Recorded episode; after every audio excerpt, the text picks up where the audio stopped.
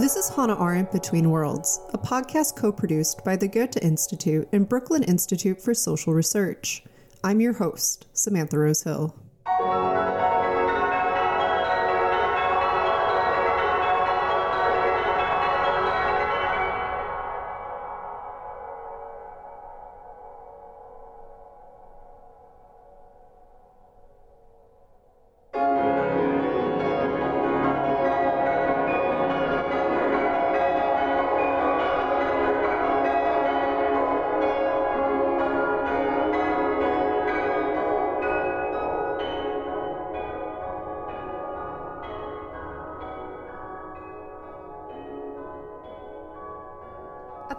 Of Hannah Arendt's 1958 masterpiece, The Human Condition, she writes about the distinction between public and private life.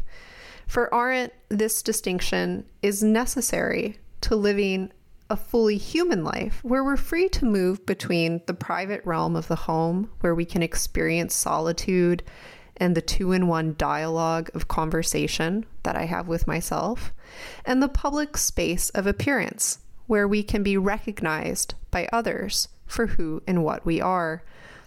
But Arendt worried that this distinction was being lost to what she called the rise of the social, or what we might today call the rise of modern mass society.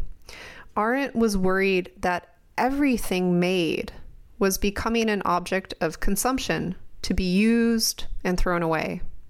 And unlike Karl Marx, who she was criticizing, who had been concerned with the alienation of the laborer, Arendt was concerned with the alienation of objects, what she comes to call modern worldly alienation. For Arendt, all thinking moves from experience and the things and objects we encounter in the world that give structure to the spaces we move between mediate the experiences we have so, how has space changed the way that we think? When I began curating this podcast for the Goethe Institute, I knew that I wanted to talk with an architect to explore the dimensions of public and private space to begin to understand how the shapeliness of the world around us is informing our thinking today. Politics is imagination how things also can be different. Well, that's that's that's my daily practice. Uh, that's what I do as an architect. I try to think how things also can be different. Architect Hans Teerds and I discussed the importance of public spaces, where chance meetings and new ideas and strangers can bump into one another. At the same time, we discussed the essential need for private space where solitude, reflection, and critical thinking can happen. And we talk about how that space can be made available to everyone in society today, even the unhoused. In the uh, United States, most of these sidewalks are concrete laps, but in uh, Europe, it's often tiles. Just lift a few tiles and put trees in it. Below the surface, there's the beach. Renegade tree planting. Uh, yes. so making it more green, this appropriation of these spaces or making it ambiguous, more ambiguous, is just recognizing the potentials of particular uh, space. Yeah. In this episode, Hans Teerds and I talk about how private and public spaces are designed and how these spaces affect our daily lives. Hans is a Dutch architect and urban designer who has spent a lot of time thinking with Hannah Arendt about the ways in which we make the world in common. And in addition to his private practice, he is also a senior scientific assistant and lecturer at the chair of the University in Theory of Urban Design at the Department of Architecture at the ETH in Zurich, Switzerland. Please join me in welcoming Hans Teerds to Between Worlds to think with Hannah Arendt.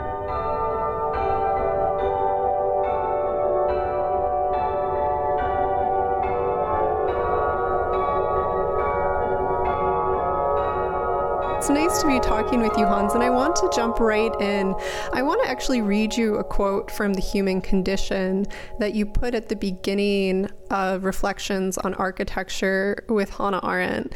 She writes To live in the world means essentially that a world of things is between those who have it in common, as a table is located between those who sit around it. And the world, like every in between, relates and separates men at the same time. Can you talk to us a little bit about how you think with Hannah Arendt and why this quote is at the beginning of your of your journal on on architecture and Arendt? Yeah, um, that was a, a very enlightening um, quote from Arendt for me and also for, of course, the other editors with whom I made this issue. When Arendt is writing quite a bit about things you already said that in your in the introduction. But these things, well, that's that's rather rare for a political philosopher. I have the idea. Uh, the, there's not so much, at least not to my attention, political uh, scientist that really discusses the things and how they, what our relationship with that is uh, in relation to the political realm and political life. And then the uh, example of the uh, of uh, well, first say this: Arendt does not really mention architecture much but the table, as an example, is uh, really revealing what she is uh, talking about uh, to my mind. Because when I think of a table, of course, I first has a, have a physical object in mind. An object where we can sit around and where the people have a particular position. So that's, uh, to my mind, already an image of what she is arguing that it unites it, it collects us around the table, as well as it separates us. Uh, so we have a particular position around the table, and from that position, we take part in the dinner or in the conversation. But as an architect, of course, I also uh, I, I think not just a table, but I think of particular tables, indeed a dinner table or a table for uh, what, uh, what you have in, uh, in a cafe or, uh, or at home, that are different tables, of course, and they invite you for different meetings, you can say, or different events can take place around the, that table. This is really an, an, image that, as an architect, you can think in, in several ways about it, eh? because it's the objects, it has a particular form. The form really helps you how you sit. So, a, a table in a meeting room where you have a meeting uh, in a more business-like meeting, let's say, that's rather a different table than uh, a cozy place in an, uh, in a restaurant, uh, of course. But then also, of course, when you enter the room and you see the table and it's nicely clothed and what is on the table, that already reveals, let's say, the uh, what what will happen there around that, that table in a way. As well as, as, let's say, when you leave the table, you see quite a lot of traces, of course, what has happened around the table. The pleasure so, of cleaning up indeed, after indeed, the dinner uh, party. Uh, yeah. The debris. I was wondering if you could maybe draw this to Hannah Arendt's conception of plurality and thinking about how none of us exist alone in the world. We all exist with others. We're all different. And how this informs the way that you're thinking about this table and the, the ways in which we invite people in or prevent them com- from coming in or say, keep out. Yeah, the, uh, in that sense, the table is, of course, a very physical uh, example. Uh, the way you sit around the table, eh, I, I really take that rather literally that you are sitting on a particular place, and when there is a conversation, you actually take part in that conversation from that position. That's rather literally, but when I when I let's say transfer that to a more intangible let's say position, it's when the the world is our let's say arranges and organizes our position in this world that we have in common I do think that Arendt really argues that the position where we grow up and how we are, let's say, related to the world really condition us. So that means that that's actually preparing that experience that you mentioned. Eh? So that our thinking comes from that experience, but that experience is really related to this, well, to many things, of course, to what happens, but also to where you, where you live and how you, from there, really experience this tangible world as an architect, of course, then I think how I actually enter the public world, going from the public to the private, that's already a way of um, experiencing this common world or preventing uh, the, of an experience of the common world. and how you relate to yourself and to others i think importantly for arendt the the title the human condition that word condition there is doing a lot of work for her. It refers to the conditions under which life is given to us, this condition of plurality that we appear in the world with others. But it, she's also thinking about the ways in which we are conditioned by the world around us and the things in the world around us, and how everything we come into contact with immediately turns into a condition of our experience and exactly. our existence. Yeah. Yeah. I want to just kind of follow up on on part of what you were saying about attending to this in between space, the interessa that it goes on between us that Arendt talks about. So mm-hmm. we're living in a time of increasing social isolation. And I'm wondering how you think about plurality when it comes to design. How do the buildings, the streets, the sidewalks, the parks, the play spaces, the tables, the kind of material artifice of the world around us, how does that affect the ways in which we relate or don't relate to one another? I think it has a, real big impact on the on this relationship on uh, on one another. The way the city is organized, uh, the particular strong figure is just an urban street. And the urban street, that's of course a common figure in Europe more than in uh, America, I have to say. But a street, for instance, it's of course an infrastructural space, but it really organizes a mixed uh, use. An urban space, really in, an, in a downtown area, has shops, has indeed also public uh, buildings, it has dwellings, it has uh, restaurants and cafes as well, which attract quite a mix of public in a rather concise area. So it's a, a, street is a rather small space, but it has a lot of function and thus attracts quite a bit of people, different people, which is uh, then a space that you're then then you have close relationships. You have to deal with the differences or with other people in that space.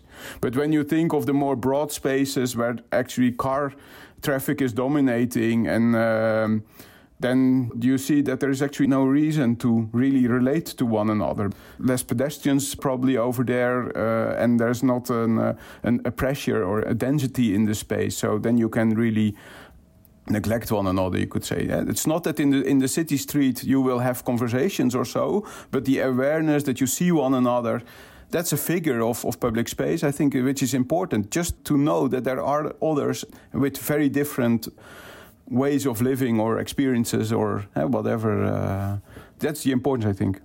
The public space becomes a space for recognition, for being seen by others, which is. For, yeah, for, for seeing and being seen, eh? that's important for hearing and being heard. Eh? This, this is, uh, for me, also a very important note uh, of Arendt.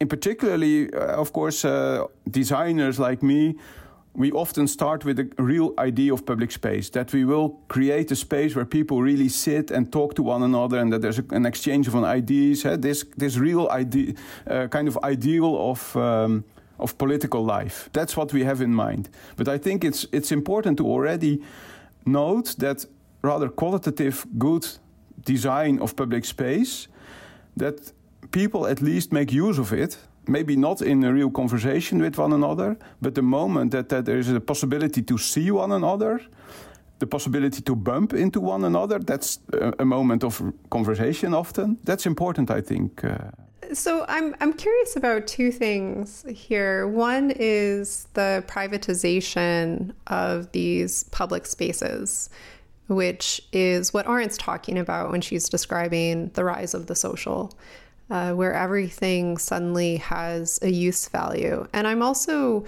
I'm wondering about the imagination in design. So on the one hand, we have we have use objects, the things that we use on a daily basis, whether that's a sidewalk or a coffee mug, have a certain use value for us. But at the same time, these objects that we interact with have an aesthetic quality. They can also be art objects. And I'm so I'm, I'm wondering about this tension between consumerism, functionality, use, uh, and and design. Yeah. I, I have at least two uh, responses there on two levels uh, because of course uh, architects they make use uh, objects in a way they design spaces they design benches etc but then of course you can do that in a very limited way yeah? so when I think of a bench for instance there's many ways to use a bench. Yeah? So of course you can sit on it, you can lay on it, you can use it as a skateboard uh, uh, venue. What you of course see in the city, and this is let's say urged by, of course, more safety uh, measures. Uh, fear, let's say, fear shapes the city quite a bit. What you, of course, see is that benches that they are now designed in such a way that you cannot lay on a bench to prevent, of course, homeless to stay on that bench. Uh, and of course, also the city is really not inviting skateboarders to make use of the spaces. Eh? They make it in such a way that it's really difficult or, or even uh, dangerous to use these kind of use objects in other ways than actually thought of. For me, is this this is really a limitation of these use objects. The ambiguous ambiguity that a use object can have, that's I think a quality. And that brings us then also, I think, to the more the artistic uh, side. But that's actually a, a quote from Arendt that I always am, am also a bit puzzled about. about it. So that's she is arguing that everything has a shape of its own. Yes, a shapeliness, the shapeliness of things. Yes, yeah. And on the one hand, that's of course uh, that reminds me of uh, that indeed a theater looks like a theater, and a coffee mug is a coffee mug. You can see it; it's a coffee mug. But this doesn't prevent it, of course, that there is coffee mugs in many colors or in many shapes. We still recognize it as a, a coffee mug that's I think the importance because for me this is part of the plurality of the world, uh, the plurality of the people. The kind of other side of the the personal imagination and intuition that the architect is bringing to the design itself is then the experience that people have with the design once it is implemented. And there's there's an aesthetic idea that yes, that can lead to pleasure of some kind that we can take pleasure in the aesthetic qualities of the building, for example. But I think for Arendt, it, there was also the idea that these things, these buildings, this artifice of the world helps us to create meaning. It's a form of storytelling to to build these objects that then we navigate in our daily lives that give form to ordinary everyday existence. Do you think that it's possible to, I guess, two questions. Is it possible to separate the aesthetic quality from the functionality? Would that be no? Hans is shaking his head no at me. You can't see him, but I can. Um, okay. And the other question is, are good. So then is there a kind of, I want to say, democratic promise in the relationship between what's possible aesthetically and the functionality of the design? Is that part of the plurality of the design itself? Those benches that you were talking about that prevent homeless people from sleeping, for example? I will come come back on that on that later question uh, first, but I do think also that the first question that you uh, that you mentioned is very important in our profession. Particularly in early modernism. That was, of course, quite a revolution in architecture. And then there was actually the idea, for instance, by the architect Le Corbusier, that architecture also should be like a machine. Huh? So that there is a kind of logic in the architecture and that brings the new form. How he did it was rather poetically, I think. But of course, some of the. Um, how that turned into modern architecture, sometimes it was indeed the idea that it was just form follows function. Now, that slogan never really was meant to be like that. Eh? So there was always this kind of poetic uh, idea, uh, I think, behind. But of course, when costs needed to be reduced or, or eh, in a kind of more dogmatic way, there was the idea that, I don't know, maybe the idea was that the, the poetic or the, the artistic was part of the functional. However, I, I do think that we have learned, let's say, that, that even a slogan like that turned quite quickly in a more stylistic uh, program. So the, the kind of modern architecture became a stylistic. Uh, uh, the, the, function was less important than the uh, than the appearance in the end. So in that sense, there's always been a challenge there, and I do think also that now with the new computation models as well as algorithms, uh, there is still an idea or again an idea that we can objectify in the end architecture, so that you can put it in the computer and the computer makes then the design yeah, well, you generate it. And I don't believe in that in the end. Huh? I, I believe that there's always that even the programming of the computer, there is a moment of choice.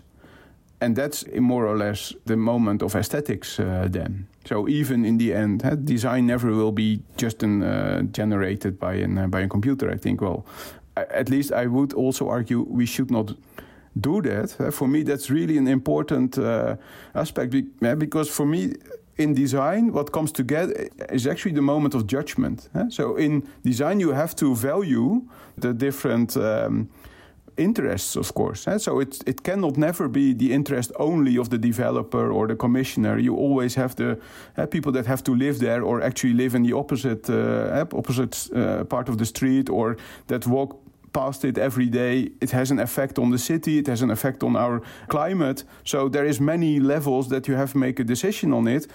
And you can try to objectify that in the computer, but then you cannot explain it anymore to then you lose the political aspect. And, it, and it, it, strikes me that it becomes incredibly dehumanizing. Yes, exactly. Um, there's yeah. a quote that I'm reminded of from Hannah Arendt's note cards where she writes, I think it's a little kind of memo to herself. The opposite of the beautiful is not the ugly, but the useful, the good mm. for.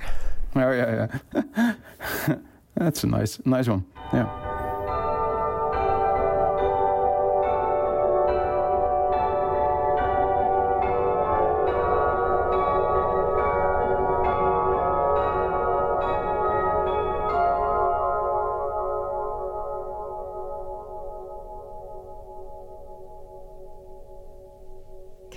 A quote from The Crisis in Education. I want to keep talking about the home for a second and, and then maybe go back to the public. So, Arendt writes that these four walls, and she always described the home as the four walls.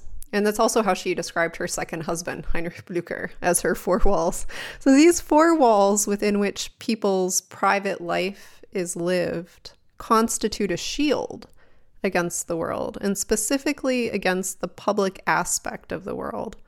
They enclose a secure place without which no living thing can thrive. I'm really struck by the end of that quote this idea of an enclosure, a secure place that's necessary to th- not just to live, but to thrive as a person. Can you maybe unpack this a little bit? Well, it relates back there, of course, to the kind of holiness that that Arendt also attaches to the private realm in um, in the human condition, where she is really describing the wall as preventing uh, a moment of prevention of the private uh, there. For my mind, there's there's at least two levels. Eh? So this life in public it's really it's of course the harsh light eh? that's she's really valuing it and she's engaging with it but she's also aware that a life cannot be lived only in public so there is always a moment that you need to step back withdraw from the from the light and well go back to yourself or to the members that let's say that uh, uh, you don't have to wear your mask uh, in, a, in, a, way. I, I, think this moment of recuperation, eh, of also accessing your experiences or thinking, uh, is also a way of eh, you you need this kind of solitude uh, for that. So that's this kind of withdrawal from the public space. I do think, yeah, you know. Uh, I only wanted to add to that. that Arendt also argues that this private space, that is within the, these four walls, oh, she's argues that it's also the space of love and mourning and, and things that you need to go through in solitude maybe because it's also it's not something that you can easily describe in words i think yeah, because the, the public domain is of course the pace of the of words and actions and uh, and these things. And some of these kind of personal experiences they are they are they make you speechless. So that's not part of the part of public space then it should be experienced in the private realm uh, there. But this needs then protection, of course, from this kind of uh, the public space that makes everything transparent. for me, that's really also the figure of the homeless, uh, the unhoused. It's really hard for them, I think, to keep up their dignity. If you always have to be aware of uh, that you're not safe, that you're even in shelters uh, and how good they, they can be, but even then you're you're not on your own little moment. You cannot withdraw. I think it's uh, Seyla Benhabib that writes in her book that the homeless, that this experience that they sometimes are are ghosts in our street. It's it's maybe part because they don't have a place where they where there's a real stable place in their life where they can just be safe. That's I think part of these four walls that really are needed in the world. When you're reading Arendt and the human condition on on this distinction between private and public and the necessity of both to live a fully human life, do you read that as an ethical command in a way as a designer to build spaces that allow for both private life and public life? And I'm curious more generally about the contemporary state of architecture and the ways in which streets and parks are being designed to incorporate or intentionally exclude unhoused peoples. For me, it's it's an important lesson uh, that people need home. So in that sense, it's uh, when I think ethical, then I think yes.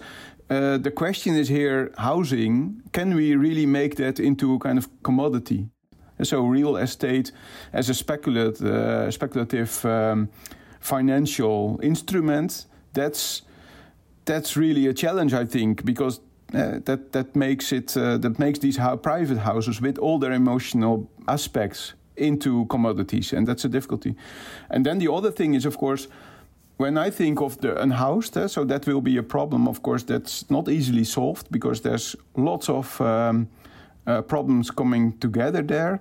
For me, first, of course, it will be a challenge to create real good, on the one hand, shelters, on the, the other hand, programs, and in that sense, also spaces to get them into houses that really needs guidance and, and social work. Architects, we can we can of course design these spaces, but that it's not the end of the problem. Uh, I, I, I have to acknowledge, and then of course I also think that the city needs spaces where those people that really cannot live in how that or, or one of or the other reasons are on the streets that they can be safe as well that they can appropriate for a while. And so this kind of programs that when you're unhoused and you get a fine because you sleep on a bench or in a park or or you have you set your tent in a kind of uh, green space somewhere that's not a way to go i think because that's only creating more problems. Uh, so of course we need to reach out, we need to help programs, but there will be people that that in the end will still on the street, and they have to be able to set up their own private spaces. And then of course. I think of, but that's that's of course more in the margin of architecture. And there is also ways of providing little shelters, giving them a cart that they can turn into a tent or whatever. Uh, so to make their space a little bit more stable and safe and and uh, and private. Uh, that that's important to me. These three levels. Yeah. Yeah, I, I think that you're you are describing the political stakes and the political importance of having these conversations in a public space to ensure that everybody has a right to privacy, a right to a private home where they can have these uh, experiences that you you were talking about before so beautifully of intimacy, of solitude that's necessary for thinking, and of those experiences that we can't find words for. You know, I'm reminded of in 1972, there was a panel on Hannah Arendt that she participated in. And at, at the very end of the panel, Hans Morgenthau says to her, All right, so the social question. You don't really mean that, do you? what do you mean by that? And she says, Of course I mean it. you know, let me give you an example housing. The question of whether or not everybody deserves a home is not a political question, she says. This is not up for debate. But it is a political question of how we distribute housing. And I thought that was an interesting example that she went to, in particular, because she spent so much of her life as a stateless and homeless refugee 18 and a half years. And when she's talking about home and Heimat, which is not doesn't quite translate to home in English, but includes all of the other elements of being at home in the world, like language and comfort in one's manners and disposition. She talks about durability and the need for durability while thinking about the fragility of the buildings and streets and lives in which we live. Can you talk a little bit about home and durability and public space?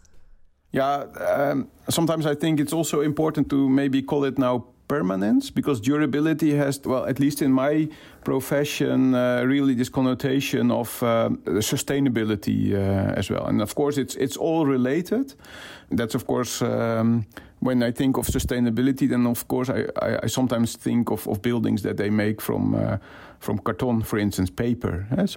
Uh, you can you can have it for two for two years and easily replace it by something else, and then you still have no waste because you can reuse it or, make other uh, boxes from it.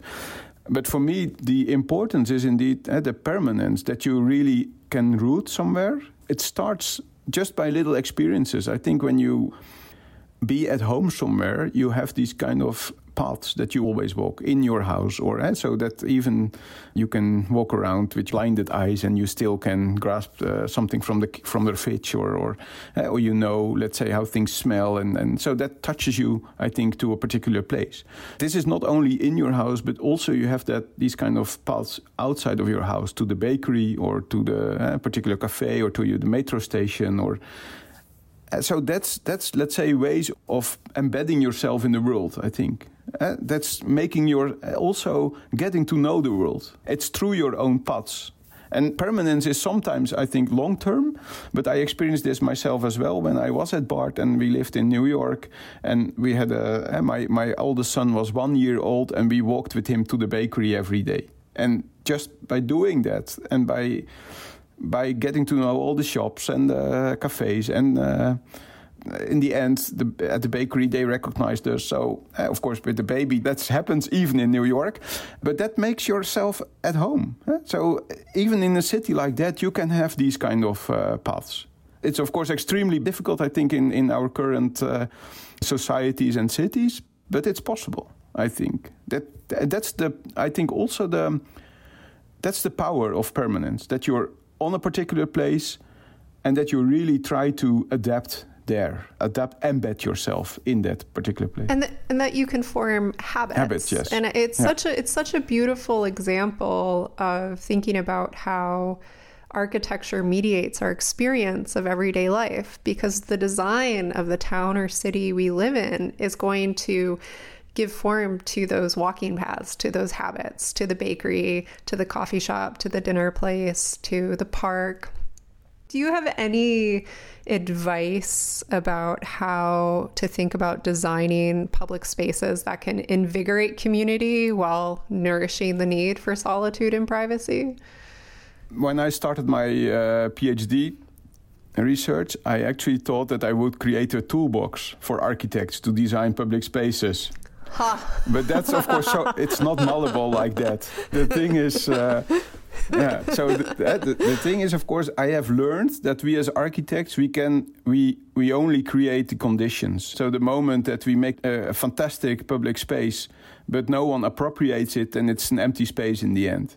This is, of course, uh, the end of my job, you could say, because I know also really bad spaces but since they are on the right location, they are fully occupied by people and they enjoy life there and they meet one another. And uh, so, in that sense, bad spaces can be appropriated and still a good. Uh, in in the end, it's a, it's a lively, vital public space. What we can do is create the conditions. So architects can create the conditions, and I do think that it's in in that sense I I see quite an attention on public space right now meaning that there is more quality, there's more eye for detail. And so there is, when I think of public spaces from the 90s uh, of last age, then it was all, let's say, on a, on a very tight budget, but there's now quite a bit of budget to create more nice spaces. The difficulty here is the moment that you create more nice spaces, it's often also smoothing the public life. So these spaces are not meant, uh, these are rather exclusive then in the end. So a little bit roughness. The highly aestheticized yeah, spaces yeah. become exclusive. Yeah, yeah. Uh, so that it's all it's a fine line. Uh, sometimes you, you need to leave it rough so that people can really appropriate it themselves. It doesn't have to. Uh, sometimes you need more bigger spaces. Sometimes you need smaller spaces. It's it's all depending on the conditions, on the circumstances. That's the difficulty here. You have me wondering how we can go out and appropriate the sidewalks for more ambiguous use. Well, that's that's of course what you see in the kind in the kind of reclaim the streets movement. Eh? So that they pull out a, f- a few old banks in the street and they start uh, barbecue there, or uh, eh? or they or they uh, appropriate an, uh, a parking uh, lot indeed with nice benches and some greenery or uh, yeah appropriating the public space it's as simple as that a kid go out and create a painting in the, on the on the street walk with chalkboard, for instance. So that's of course the, the sidewalk is, is mentioned for, for walking, but of course you can create eh, it's a canvas as well, and you can put out your bench, a lamp, and uh, uh, you can. Of course, I know that in the uh, United States, most of these sidewalks are concrete laps, but in uh, Europe, it's often tiles. So what, what is mentioned, just lift a few tiles and put trees in it. Below the surface, there's the beach. Renegade tree planting. yes. yeah. So making it more green. No, that's uh, so the, the, the, this appropriation of these spaces it's it's the um, or making it ambiguous, more ambiguous is is just recognizing the potentials of particular uh, space. Hannah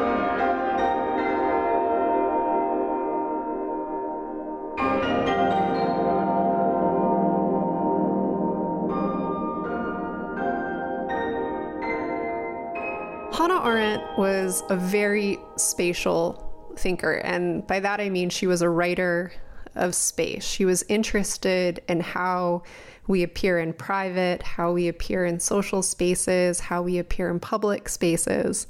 And in The Human Condition, which was published in 1958, uh, she talks about these different spaces that we navigate on a daily basis. And I think it's worth noting that when she's talking about these spaces, uh, public, private, social, they're in English, they're often read as sphere or realm. But when Arendt translated the book into German, she wrote Raum or Raumen, which means space. So in your work, you talk about turning to the human condition for language, for a vocabulary of architecture, and you talk about four principles about how we think about space with Arendt. Can you walk us through that? for me, very it, it, has been very important that Arendt really writes space in the end. So before I started to read Hannah Arendt, I of course I knew this concept, public space, of course, uh, but also more the political side. And then I always had public sphere, public realm, public domain. So how does that relate to concrete space? And of course, I started to learn. Let's say that public sphere is actually more the term that uh, Habermas uses but that Habermas uh, has this discursive and the kind of the idea of the rational and the, um, that there might be a consensus in the uh, in the end, the moment that we have a rational discourse, and that Arendt has a more agonistic approach. For me, that that has been very important because the and of course, uh, uh we, we, as said, we only create the conditions of this kind of political life. But the idea that public space is not a space of um, coziness. Eh, that's the common image, of course. When you see projects, architectural projects uh, presented, then it's then these public spaces that uh, people, of course, they are all good-looking people and they are shopping or they are dancing or they are sitting on a terrace, so all nice. But of course, this is not our experience of public space. Indeed, you can have an accident, you can bump into someone else or fall from from a stair or whatever it's important to acknowledge that, but also then, let's say, this creates a space also of plurality. For me, this kind of idea of consensus or coziness that creates this kind of smoothing, eh, the smoothing out everything that we don't like. It's hard to say we, we need to design spaces for unhoused people or or young people that, that want to make noise or, or dirt or whatever. Uh, the teenagers, let's say, that also need their meeting spaces. But it's important to acknowledge that, that we need spaces for these people. And we, d- we don't have to like everything that's going on no. in the public space no. to acknowledge that everybody has a right to yeah. be there. uh, but but for for an architect, it's really hard to say that you should not design everything eh? because our incentive is to design everything. So uh, to, uh, to the, until the until the, the final nail, uh, let's say in the wood. So uh, but that's that's uh, so we we also need to leave room for for things that happen that that that might happen. But it, that's really a, a, a, difficult design question in the in the end to do that. The unpredictability of not knowing yeah. The unpredictability, yeah, yeah, yeah. But then for me, uh, what what has been important in the end is that public space is in is is um, the space of appearance. So that brought me actually to the question of the of the threshold. So this is this for me is the most important design question. That's where actually the private and the public touches upon uh, each other. So that's the tension where you where you withdraw or where you appear again. so, but this this is a moment also um, also a physical moment. It's it's it's a it's a real line. You you go from one temperature to the other. It's you go from your own safe uh, surroundings and everything you know into the kind of unknown. So these this is this is an important moment. And then I think um, so the the facade often we uh, architect well there's many ways to design a facade but this moment of of entry the, the entrance is a very very important moment and also the window of course because then and then but that's about being well not being seen but but seeing others uh, in in a way you can you can say but so but of course the entry is not just a door you have a canopy you have a stoop uh, maybe you have an entry in hall, so this, the, the, threshold can be a space in its own. Um, yeah, that that have been that have been real important insights uh, for me. Uh, this transition, this moment of transition. I'm really reminded here of Walter Benjamin's quote from the Arcades Project, where he says, "We have grown poor in threshold experiences." Yeah, yeah definitely. We've lost yeah. the threshold. Yeah that's that's also the modern. I think in in, in uh, well, I, you, I cannot generalize it, but what you have seen, particularly in the more poor, let's say, modern architecture, everything was rather flat. Eh, so there was no room for for an extra gesture, let's say, at the entrance. Uh, so an, extra canopy, or or indeed a little bit of a niche, or uh, but that's all all really important to create this this this uh, this moment, uh, this this threshold experience. Yes, uh, yeah. And spaces where the private can start to spill out a little. Yeah. Of that threshold yeah. onto the stoop, onto the front yard, exactly. onto the barbecue, on the sidewalk. You can put your plants on the stoop. So that's that's what happened. That's what's happening. Yes. yes. yeah. So I have I, now I have to I have to add just one one question because I think you're also touching on Arendt's distinction in the human condition between labor and work because there's the physical act of, of building and labor that goes into the construction of a design, but on the other is the kind of creative element that you are describing of of imagining, building, of the aesthetic judgment. And do you do you think about these distinctions in your own practice between the kind of homo faber, the hands that build, and the design? Do you think Arendt's distinction holds up, or do we see it collapsing in architecture?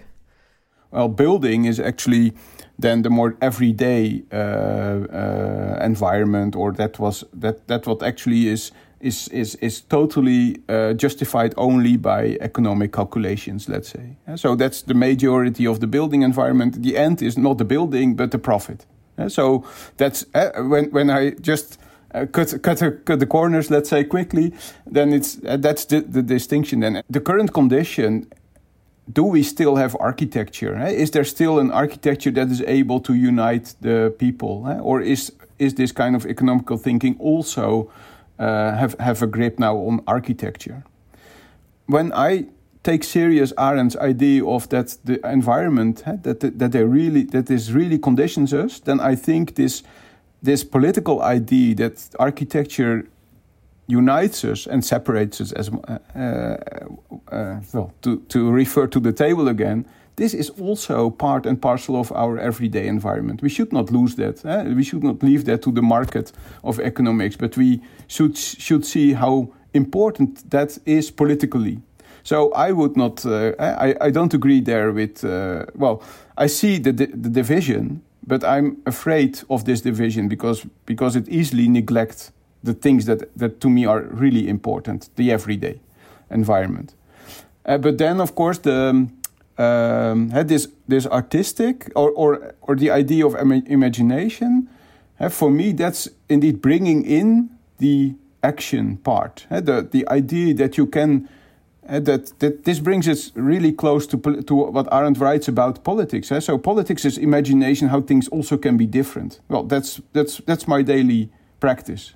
Uh, that's what I do as an architect. I try to think how things also can be different. And I hope that I can do that for the people and not against the, in, with regard to gentrification processes, for instance. Uh, the world can always be other than what it is. And we have wonderful people like you thinking about these questions on a daily basis with with people like Hannah Arendt, Hans Teerds. I think that's a wonderful place to end our conversation. And I want to thank you so much for being with us on this podcast. This conversation could could keep going on.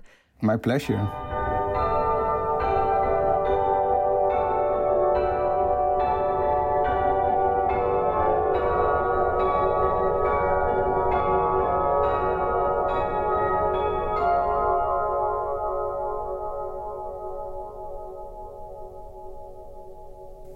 Arendt Between Worlds is a co production of the Goethe Institute and Brooklyn Institute for Social Research. It was produced and edited by Lisa Bartfi, music by Dylan Mattingly, and it was hosted by me, Samantha Rose Hill. We have more episodes for you on Thinking with Hannah Arendt now. Until next time.